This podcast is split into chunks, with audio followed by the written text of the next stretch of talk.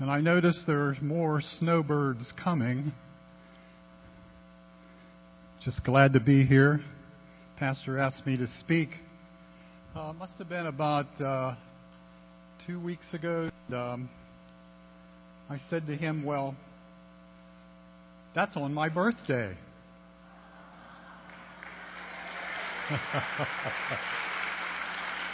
uh, he said, it's a done deal then. So I'm glad to be here. Thank the Lord that uh, He's good to us. He's allowed me to live seventy-two years. I didn't think much about that. You know, when you're young, you, um, when I was in my teens, I thought thirty-five was old. Then I got to be thirty-five and I thought, well, fifty is old. But when I hit fifty, well, I thought seventy was old. And then you get that age and you think, well, I still feel pretty good. And um, my mother's ninety-one and she'll go over things that she did when she was a young person, and she's just as alert and able to remember those things like they were yesterday. Just seems like it just happened. And so thank the Lord for His goodness and love. I have had a setback. Seven weeks ago, I had a heart attack. Unbelievable. Yeah, the ambulance came. They uh, put one of those E K G things on, you know, and I had some pain around my heart. And and they looked at my wife and I and said, you know, you're you're having a heart attack.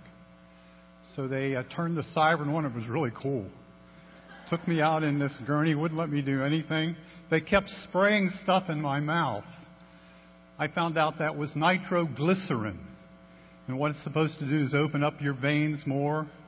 I got to the hospital and they assured me that I was having a heart attack. Those are good things to know, I guess. So they took me up to the emergency room. They did the catheterization, which is a whole experience I don't recommend. And the thing is, they just, they give you enough support awake, and you can watch what the doctor's doing in a screen. I don't recommend that either. They put a wire up through, and uh, they came to the blockage area at the top of the heart, and the doctor got a very perplexed look, and he said, I can't shove my wire through there. So he pulled that wire out, put another one in. It was even stronger. It wouldn't go through the blockage. And he said, you didn't just start having this problem today. It's been there a long time. And he said, but what's rare about your situation is that your heart is already forming vessels going around the blockage. Praise the Lord for that. They didn't do anything else. Two days they sent me home. Now, I'm still a little short on breath, and I probably won't walk around and do all the things the pastor does, because I won't be able to do that. But uh, I have these little pills they gave me, nitroglycerin pills. And if anything happens to me, what you do, you come up and reach in my pocket, grab these little nitroglycerin pills, put it on my, under my tongue, in about two minutes, I'll jump right up. So don't worry. Everything's going to be fine. I love the Lord. I got my uh, Jesus strong. I'm not worried a bit. God is good. We're going to look at the passages today found in uh, First John chapter two, verses fifteen through seventeen.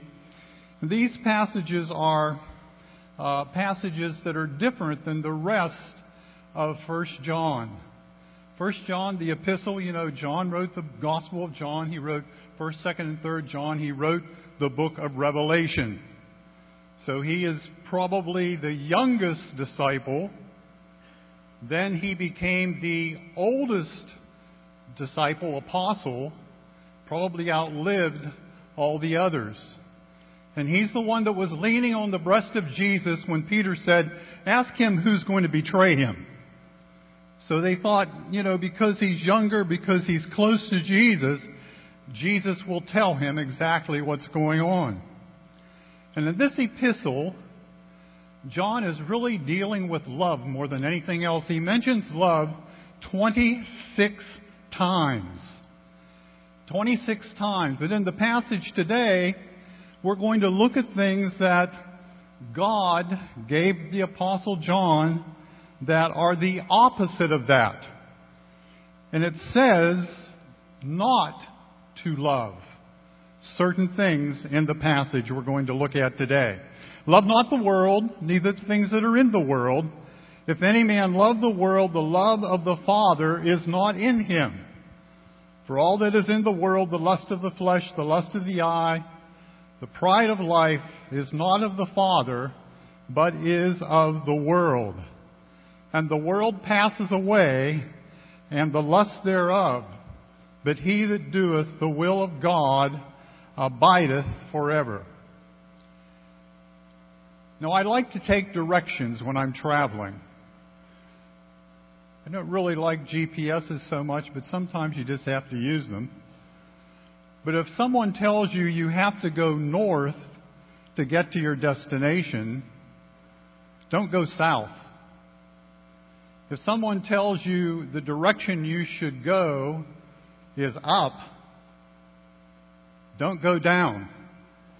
That'll take you the wrong direction quickly. And we want to look today as children of God at the passages God's giving us the directions that we should not go as His children. We're going to take a look at those this morning. And the first, pass, first part of this passage says that the child of God is not to love the world. But what does that mean exactly? World is used three different ways in the Scripture. The first way that it's used is the Greek word cosmos. And it really talks about the world, the physical world that uh, God has created. The sun, the moon, the stars, everything out there that there is, even light years away, light traveling at one hundred eighty-six thousand miles per second, thousands, hundreds of thousands of light years away. God created all that. He's the master of the universe. It just didn't happen. Our God is a creator God. And we can be glad that He's in charge of all those things. It says He has named each star. That has to be a lot. And just to make it more personal, He counts and knows the number of hair on your head. Some of you don't have to count too much there. You're like me, you're you're you're losing some of that hair.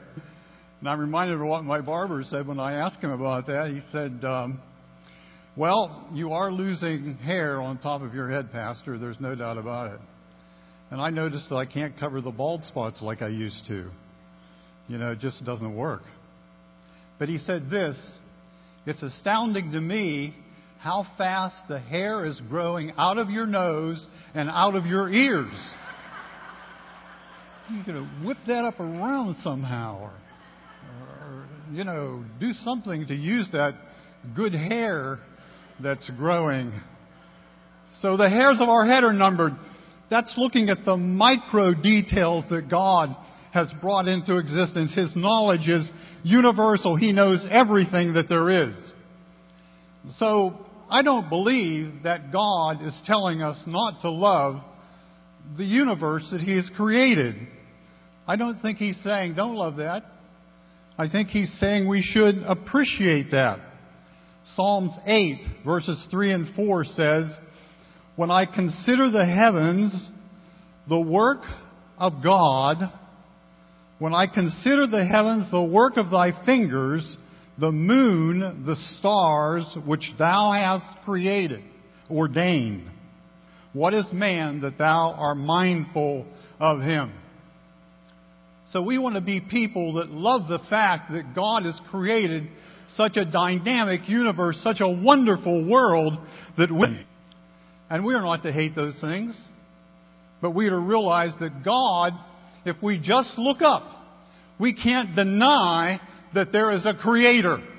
There is a God who has brought all this into existence. Well, the world is also used and applied to people, mankind. John one ten says, the world is not knowing Christ. It's clear he's not referring to hating the world or hating people.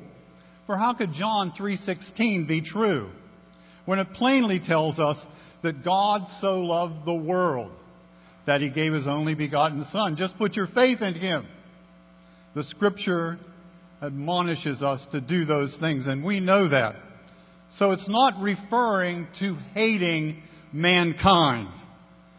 But what it is referring to is the world of sin and unrighteousness.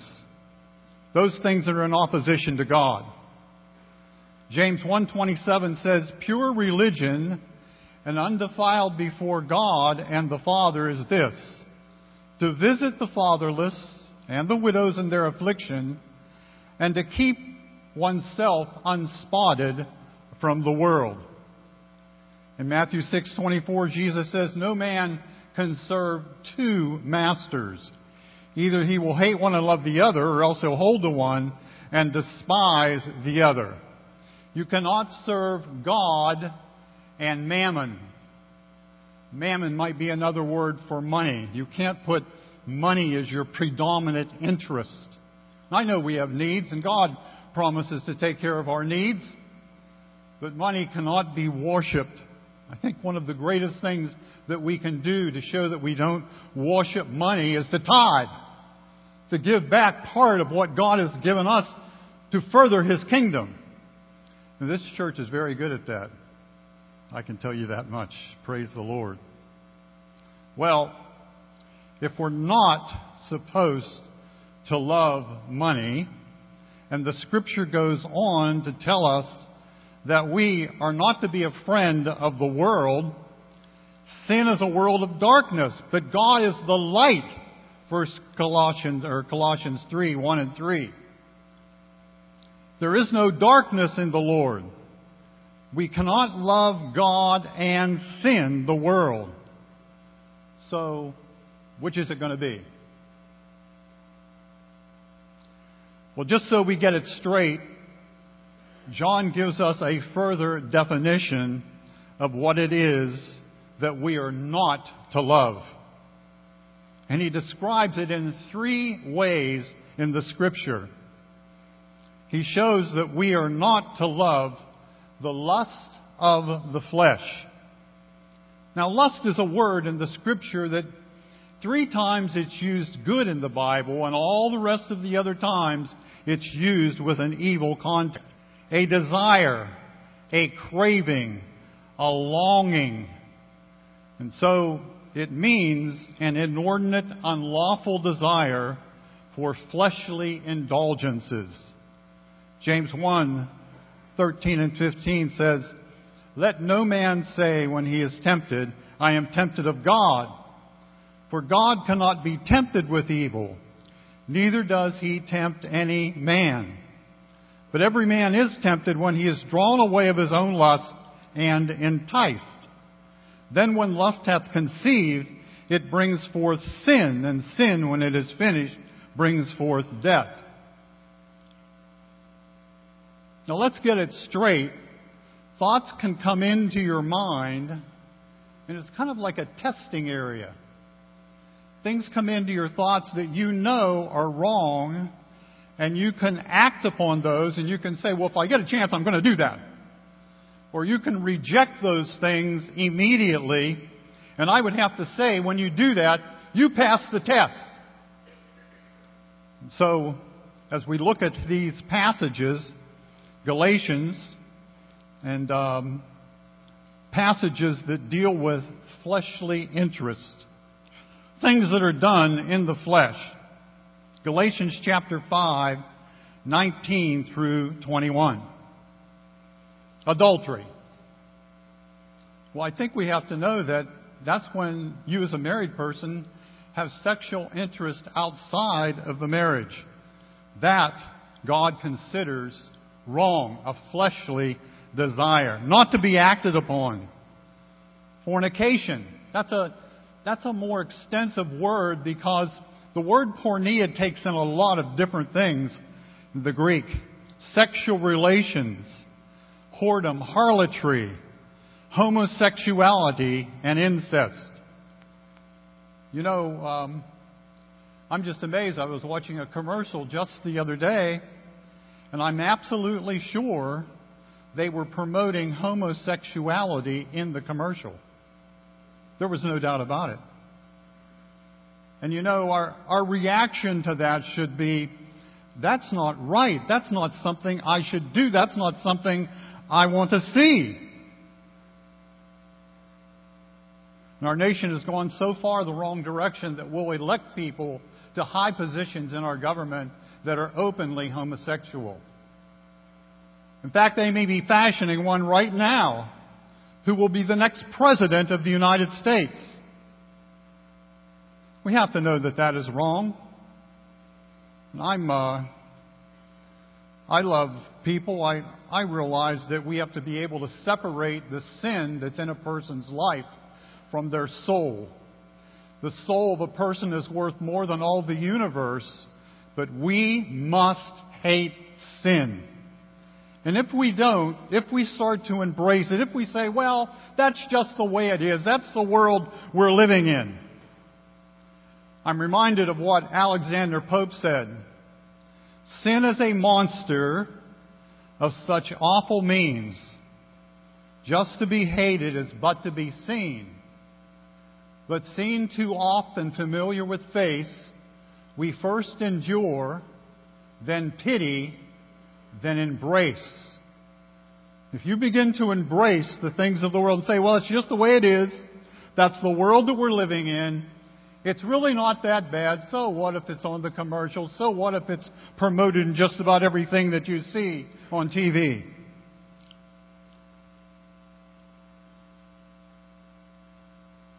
James Dobson says this, what parents allow in moderation, children carry to excess. We ought to think of our kids. We ought to have a strong stand for what we know to be the will of God. Instead of promoting everyone's rights to do whatever they want, if you teach rights to a person, you will create a rebellion. But if you teach responsibility to people, you will create a revival. We need to be responsible people before the Lord. And when we see what is wrong, we need to be bold enough to say, that's a lifestyle that doesn't represent the Lord. And stand firm in what we know to be the truth. Uncleanness, moral impurity, which also includes pornography. Now, do you have a smartphone? Has anything ever popped up on your smartphone? You just wonder where that came from? I was just turned mine on the other day, and this young thing with hardly any clothes on, she was from Englewood, Florida, said she wanted to meet me. Well, what was I going to do about that? Where did that come from? It's just unbelievable. And these kind of things are part of our life. We need to have a built-in immunity. Turn against those things. Pornography is something that grips many of the children of God. They say, well, it's not wrong to look, is it? It's just wrong to do. Well, what you look at and program your mind to see can become part of your actions all too readily. And we need to reject those things. Uncleanness, moral impurity, which includes pornography. Lasciviousness, making excuses for sin, lust, and sensuality. Idolatry is anything you put before the Lord. Let me, let me clarify that. You know, we have things that we use. We have a car that we drive. We have, um, we have some toys of time that we use periodically. But if any of those things take the place of God, here's how you know if they're taking the place of God. You spend more time with those things than you do with the Lord.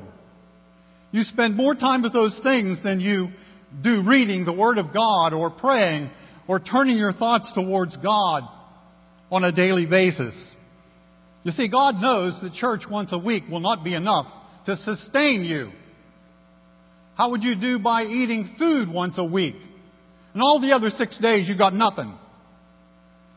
Boy, by the uh, seventh day you'd be hungry. But we all take time to get the nourishment that we need. And we all need to take time to receive the nourishment of God's Word. Hungering and thirsting, as the Bible says, for righteousness. Witchcraft. No, we're not really, really too much into that, are we? Or do you look as soon as you get the paper to see what your horoscope is? This is not a good thing. Witchcraft is defined in the Scripture as rebellion. Anything that we're rebelling against concerning the Lord is likened to that. Hatred, enemies, making and maintaining enemies, variance, strife, contention, debate, quarreling. Those kind of things should not be within the church. Emulations, jealousy over what someone else has that you don't. Wrath, outbursts of anger. Now, just because we're a Christian doesn't mean we can't fall to any one of these things at any time. We're in a human body. We have a fallen nature. And we can respond in the wrong way. But when you see yourself getting out of control, then you know you need some help from the Lord in that area. When I was working with tools and things didn't go just right, especially if you hurt yourself, what I would do is toss the tool clear across the room. Well, do you know when you do that, it's hard to find them after that. But you're going to need it again. So you've got to stop what you're doing, go look for the tool that you threw, and hope you didn't break it or break something in the process. God wants us to be people that control our emotions, outburst of anger. Then there's strife, contention, always ready for a fight, disputes, and then seditions, divisions, causing church splits. All those things are not to be named among the children of God. There are heresies, false doctrines. How do you know a false doctrine? You know a false doctrine by studying the Word of God. The Bible says, "Be a workman that needeth not to be ashamed, rightly dividing the word of truth." He's not talking to pastors only. He's talking to every Christian. Every one of us need to be students of the Word of God. And when you handle the Word of God and something comes along that doesn't line up right away, you know something's wrong here. Envyings, ill will, again jealousy, murders, shedding innocent blood. But you can also do this through character assassination. Be careful what you say about others. Drunkenness, being intoxicated with alcohol or now drugs of all kinds, can put you in that state. Revelings, wild parties and orgies. I hope we don't get involved in those things. And finally, just in case he forgot anything, he says this, and such the like. Other things that are similar, things that might come along even after this list has been thought of and looked at for generations, things can still come along that are like this, all such things similar to the above. Now, just to give us the final warning in Galatians, verse twenty-one. I warn you as I have before, those who do these things will not possess the kingdom of God. So God's pretty serious here. He's serious about these works of the flesh and how they're not to be part of our life. And I realize we are all different stages of our growth in the Lord. And there are things that God is working on through His Spirit in each of these areas. The idea here is that when God begins to convict you, you say, "Yes, Lord," and turn your thoughts to God. Then there's lust of the eyes. This refers to evil desires that have their origin in the eyes or the sight, adultery, covetousness. Second Peter two fourteen says, having eyes full of adultery that cannot cease from sin. Jesus said the same thing. He said, you have heard of them of old, thou shalt not commit adultery. But I say unto you that whosoever looks on a woman to lust after her has already committed adultery with her in his heart. The Bible tells us in Second Corinthians ten five, we have to cast down the imaginations and every high thing that exalts itself against the knowledge of God, and bring every thought captive to the obedience of Christ. Maybe you remember that little Sunday school song. Oh, be careful, little eyes, what you see. Be careful, little eyes, what you see. Because the Father's up above and He's looking down on me. Oh, be careful, little eyes, what you see. And finally, the last area Satan used to attack the children of God is the pride of life. Boastfulness.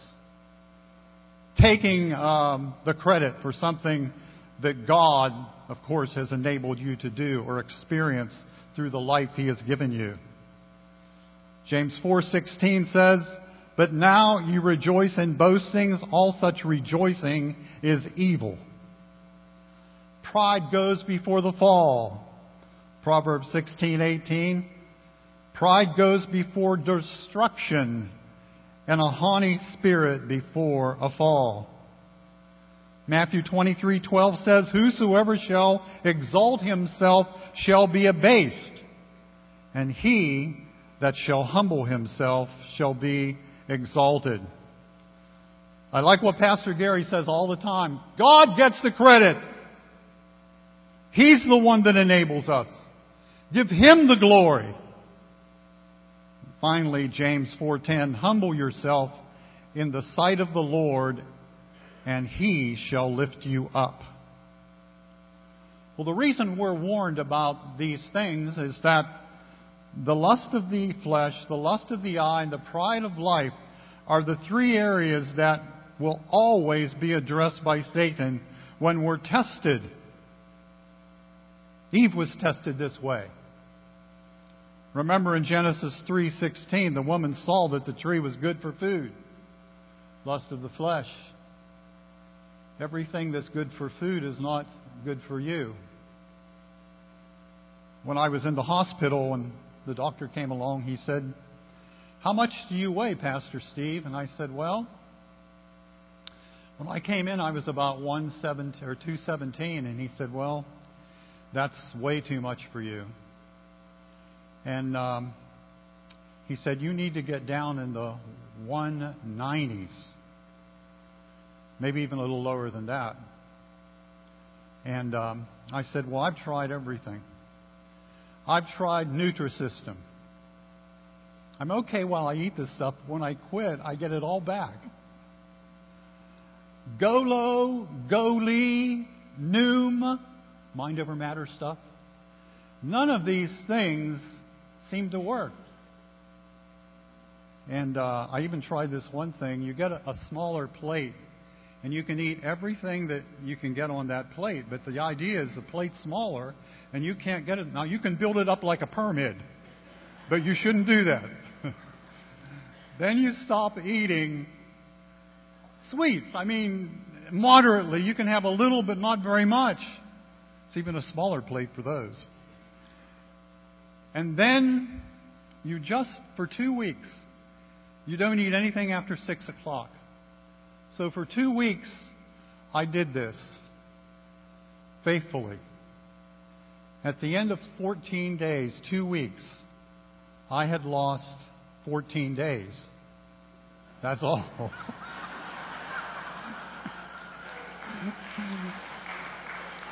How many of you know what I mean out there? You do everything right, and it just seems like uh, it doesn't work. Well, the doctor just said, you need to do it. And what was amazing, after I was in the hospital, they're putting all this stuff into your veins intravenously. Who, who knows what all that stuff is?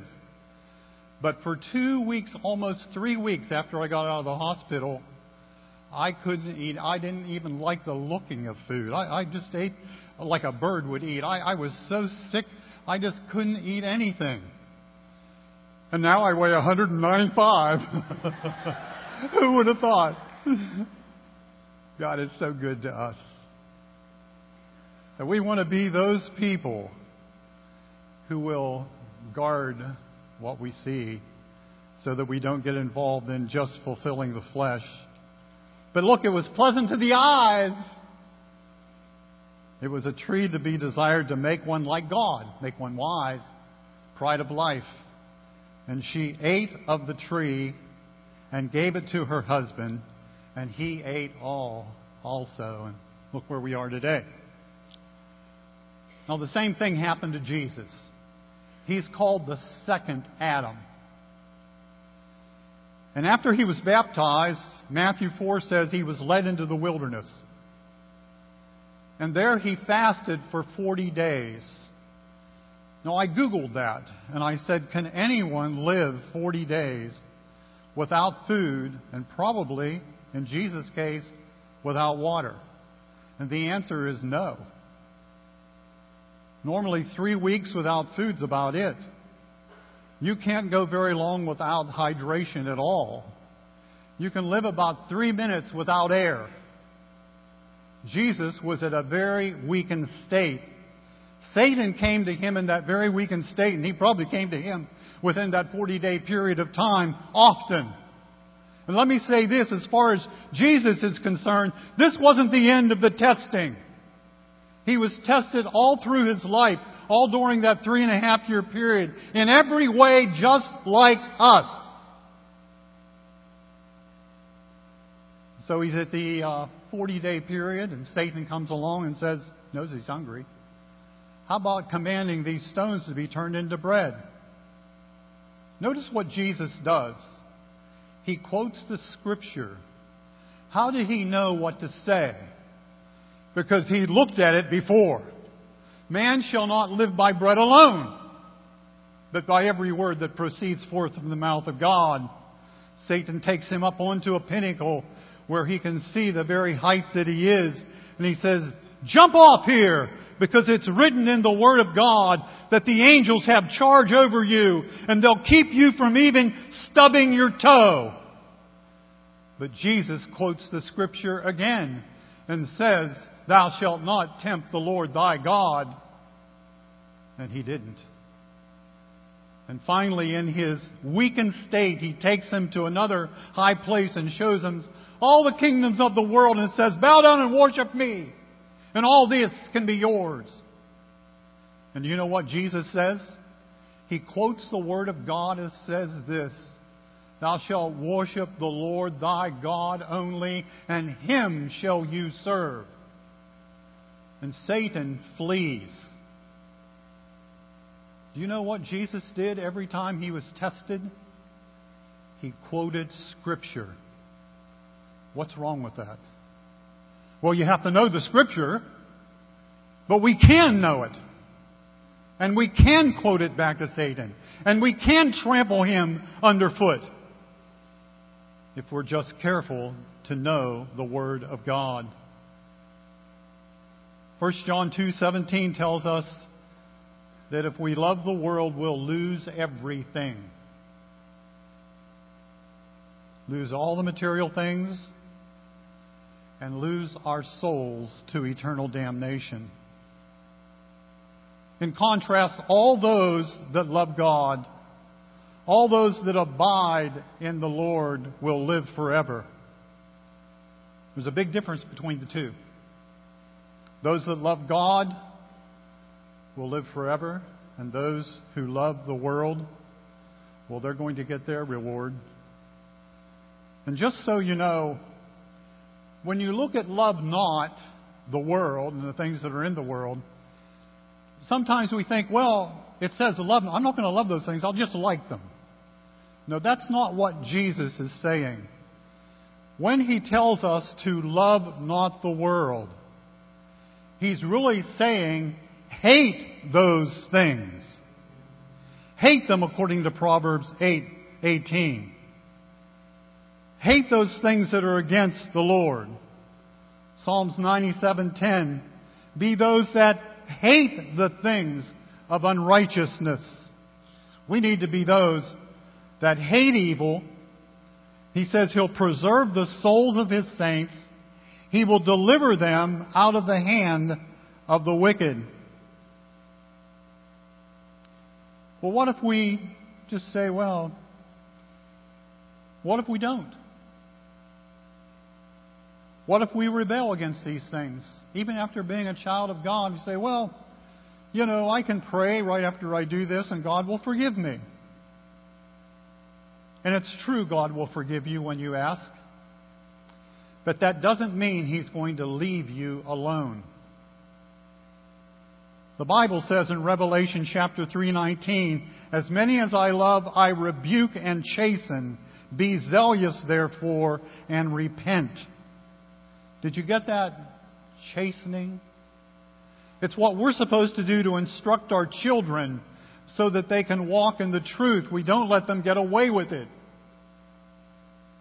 Back in the day when we were able to spank our children, back in the day when I was principal of a Christian school, I had the parents sign a document that says, if corporal punishment is necessary, will you agree to let us do that? Every parent in our Christian school signed it.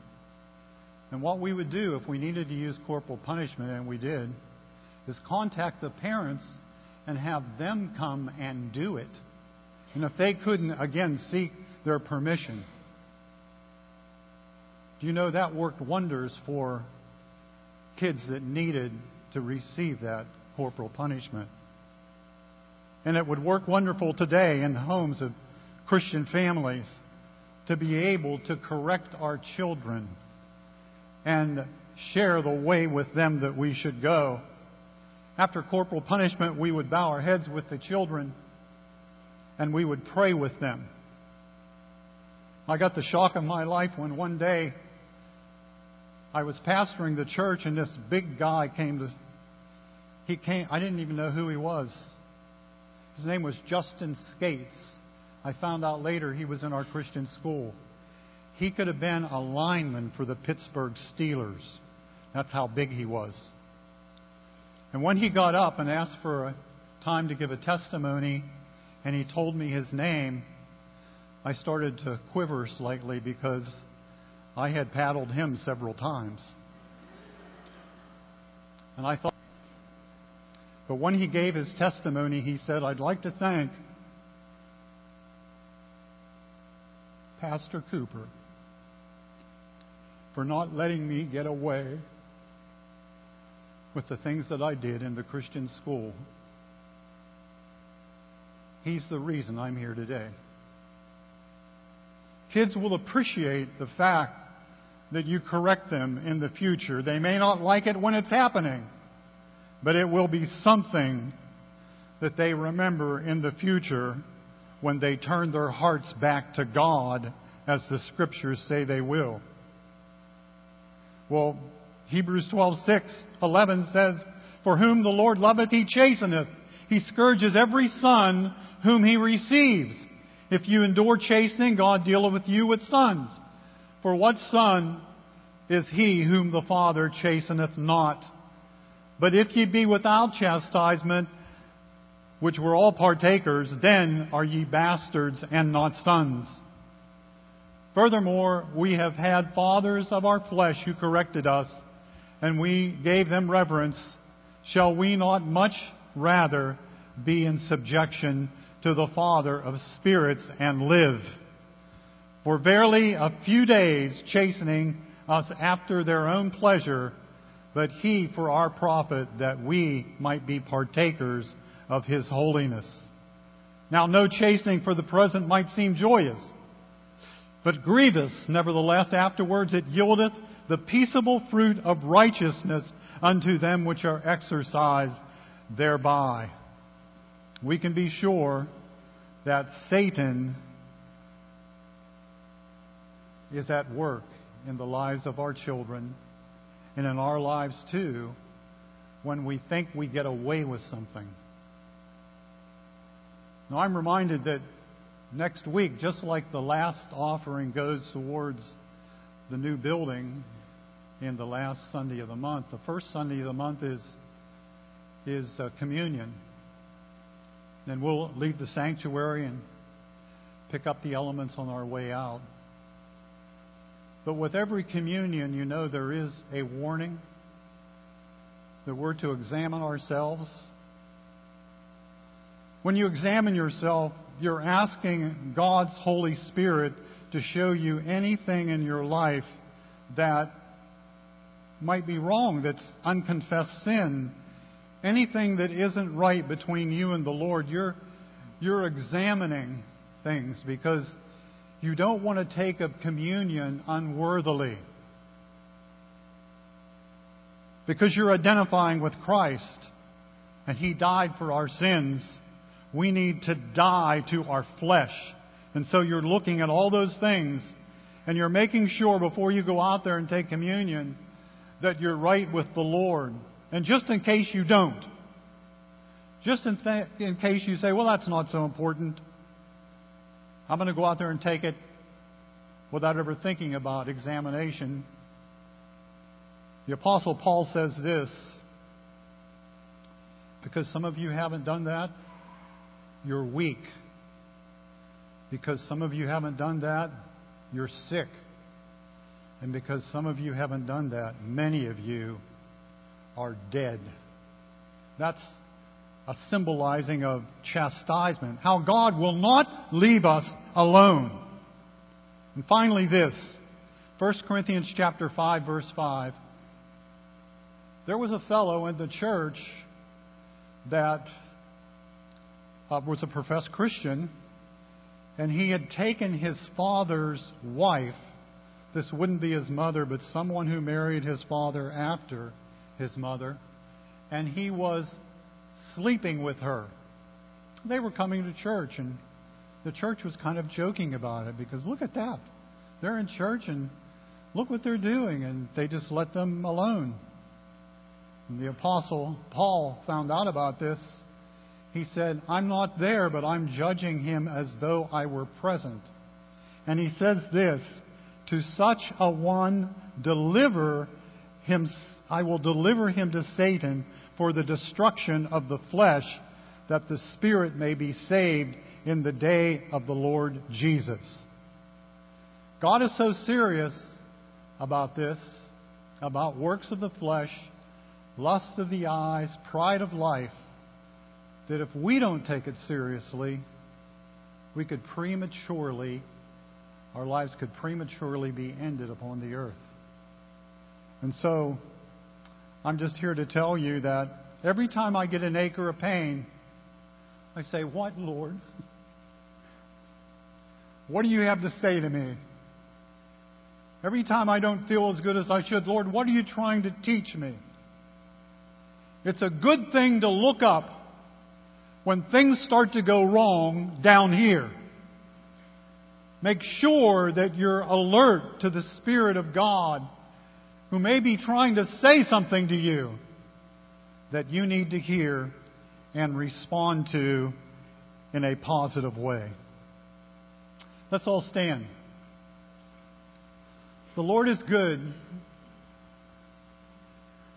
All the things that I talked about this morning are for me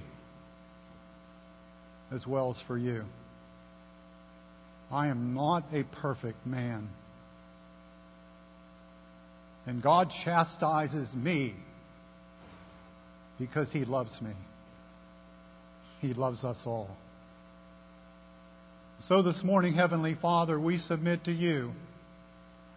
We want You to control our lives. We want to be involved with You and knowing You as our Lord and Savior.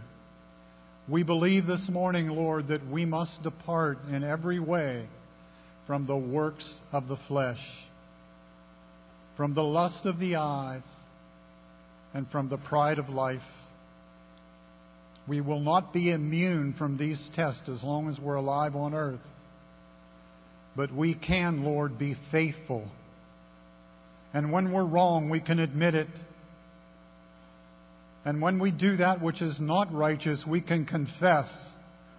And you, Lord, will heal us. You will save us. You will cleanse us from all unrighteousness. Now, there may be that person here this morning who doesn't know you, Lord. They've never come to the place where they've confessed their sin to you. They believed on the Lord Jesus Christ for salvation. If there's such a one this morning, Lord, we would pray that they would ask a prayer to you. Jesus, forgive me for my sins. Wash me in the blood of Jesus Christ. Save my soul. And I thank you, Heavenly Father, for answering the prayer of any such person this morning. And so, Lord, give us that divine unction to do your will, to be your children all week long, to worship you every day as you deserve to be worshiped. We give you all the praise, all the glory, and all the credit for what you are doing in this church, in our lives, in this community. And we praise you and ask all this in the name of our Lord Jesus Christ. And all God's people said, amen. Thank you for coming today. God bless you.